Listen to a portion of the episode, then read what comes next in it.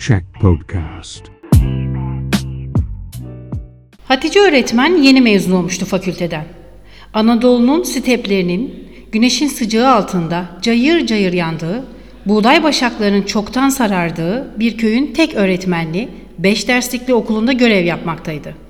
İlk iş olarak kendisinden önceki öğretmenlerin öğrenciler hakkındaki görüş ve gözlemlerinin bulunduğu dosyaları inceledi.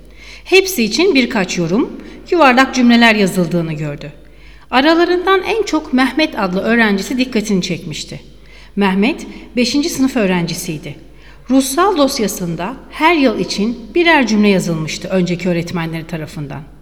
1. sınıf Mehmet Yaşıtlarına göre daha zayıf ve çelimsiz ama gözlerinden ateş çıkıyor adeta. Zeka pırıltılarının yayılmasını, üzerindeki abisinden kaldığı belli büyüklükteki elbiseleriyle siyah lastik ayakkabıları dahi engellememekte. Babasının Mehmet daha bebekken ölmüş olması onu çocuk saflığından çıkarmış, annesinin hayatındaki yükünü sırtlaması gereken bir büyük adam yapmıştı. İkinci sınıf Mehmet Bu yıl çok durgun. Dalga dalga büyüyen bir denizin sahildeki son çırpınışları gibi. Annesinin hastalığı, tedavisindeki güçlüklere göğüs germesi sanırım onu yorgun düşürdü.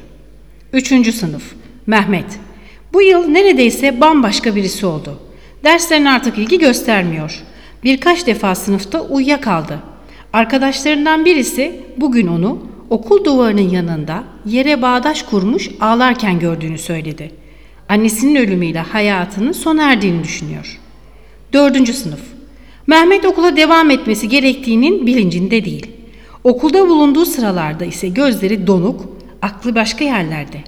Güzel hayaller kurmadığı belli. Evet, işte bir öğrencinin yüksekten düşüşünün hikayesi buydu. Hatice öğretmen sınıf öğretmeniydi ama biliyordu ki mesleği onu bazen bir çocuğa ana, bir başkasına abla olması gerektiğini emrediyordu. Bugün 24 Kasım. Hatice öğretmen daha bir gururla, daha bir neşeyle doğruldu yatağından. Kendince en güzel olduğunu düşündüğü elbisesini giydi. Bir yarım saat sonra tek odalı lojmandan çıktı, okulun kapısını açtı, pencereleri açtı, sınıfını havalandırdı. Az sonra okul bahçesinden kuş cıvıltıları gelmeye başlamıştı. Dışarı çıktı. Çocuklar sıra oldular ve hep bir ağızdan coşkuyla başladılar. Türk'üm, doğruyum, çalışkanım. Önce öğrenciler içeri girdiler, sonra Hatice öğretmen. Önce bir öğrenci, sonra diğerleri üşüştüler başına. Önce ellerini öptüler, sonra hediyelerini masanın üzerine bıraktılar. En son Mehmet geldi.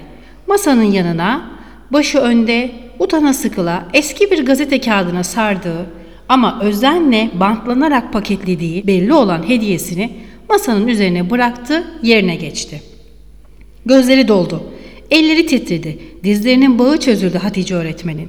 Mesleğinin ilk yılıydı ve ilk öğretmenler günüydü. Kendisini çabuk toparladı. Öğrencilerinden birisi hediyelerini açması konusunda ısrar etti. Hediyeleri tek tek açıyordu Hatice öğretmen. Çok güzel saç tokaları, rengarenk çoraplar, işlemeli mendiller. Dikkat etti. Her hediye paketinin açılışında Mehmet sırasında daha da küçülüyor, daha da bir eziliyordu. Sıra gazeteye sarılı pakete geldi. Açtı. İçinden birkaç taşı düşmüş bir bakır bilezik ve yarısı boşalmış bir şişe parfüm. Arkadaşları hafifçe gülüştüler. Hatice öğretmen Mehmet'in yanına gitti. Yanaklarından öptü usulca çok güzel bir hediye getirmişsin. Hediyeni çok beğendim Mehmet dedi. Mehmet birden doğruldu, gülümsedi. Hatice öğretmen anlamıştı. Bileziğin de, parfümün de Mehmet'in annesinden kalan bir hatıra olduğunu. Ertesi gün Hatice öğretmen sınıfa girmeden önce bileziği taktı.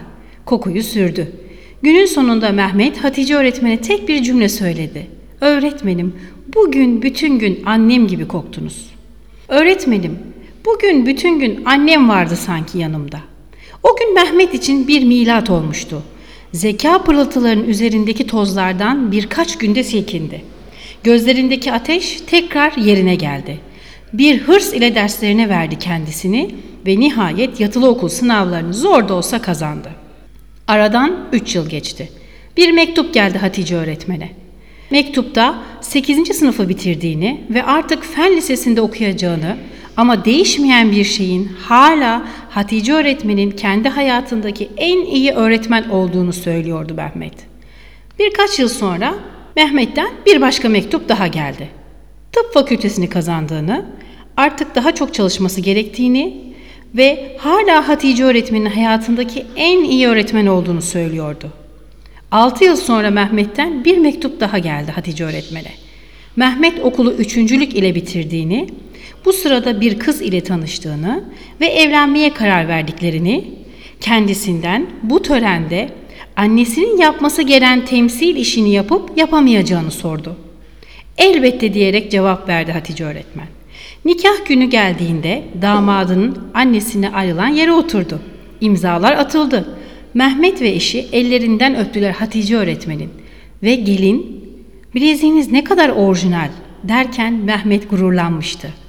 Eşinin sözlerine bir cümlede kendisi ekledi. Öğretmenim bugün yine annem gibi kokuyorsunuz.